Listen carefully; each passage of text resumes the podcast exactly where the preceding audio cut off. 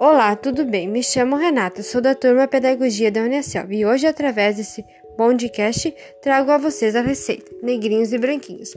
Uma lata de leite condensado e duas gemas, duas colheres de manteiga ou nata. Para o negrinho, é só acrescentar quatro colheres de chocolate. Preparo: leve ao fogo, mexendo sempre até aparecer o fundo da panela. Espero que gostem. Se cuidem.